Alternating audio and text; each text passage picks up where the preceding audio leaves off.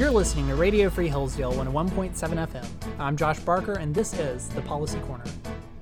Last week, Axios broke the story that the US government has been buying risky Chinese drones. That's right, back in July, the Secret Service bought eight drones from DJI, a Chinese backed company, and the FBI bought 19 drones manufactured by the same company. This purchase was made three days after the Department of Defense released a statement saying that DJI products, quote, pose potential threats to national security. DJI's ties to the Chinese have been documented over the past several years by both the current Biden administration back in July and the Trump administration. The Department of Homeland Security reported as far back as 2017 with, quote, moderate confidence that DJI was, quote, providing U.S. critical infrastructure and law enforcement data to the Chinese government. Back in July, it was initially reported that the Pentagon had bought these drones, which it quickly denied, noting the national security risk the drones would have posed had they been purchased. The latest reporting shows that the story merely got wrong which agencies purchased the drones. It was the Secret Service and FBI, not DoD. Well, this recent headline brings us to our bill for today H.R. 4682, the Unmanned Aerial Security or UAS Act.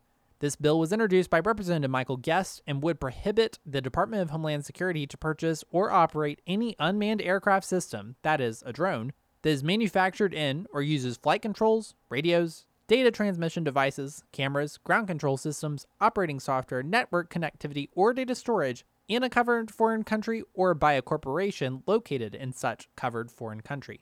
A covered foreign country would be defined as a nation that the intelligence community has identified as a foreign adversary in its most recent annual threat assessment, or one that has been identified by the Secretary of Homeland Security with the Director of National Intelligence as a foreign adversary.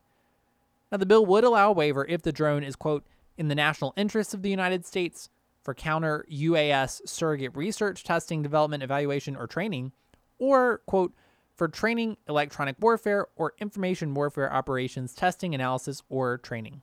Brett Velikovich, a former U.S. Army intelligence agent and drone expert, explains why this technology is so important and advocates for measures like the UAS Act. It's about the Chinese government trying to dominate the world with this technology, and they're going to use this if the Secret Service is out there flying these drones to check on the locations of, of our leadership. And why even risk at this point? With everything that we know about the Chinese Communist Party, its companies, their abuses, everything they're, they're trying to do with this technology, there is no excuse for a federal agency to be purchasing these drones and right. purchasing not just from China, but from any country that serves these, these type of interests. And Congress needs to, to wake up for this. The stakes are right. so high when it comes to China. Drone technology is a major piece of that.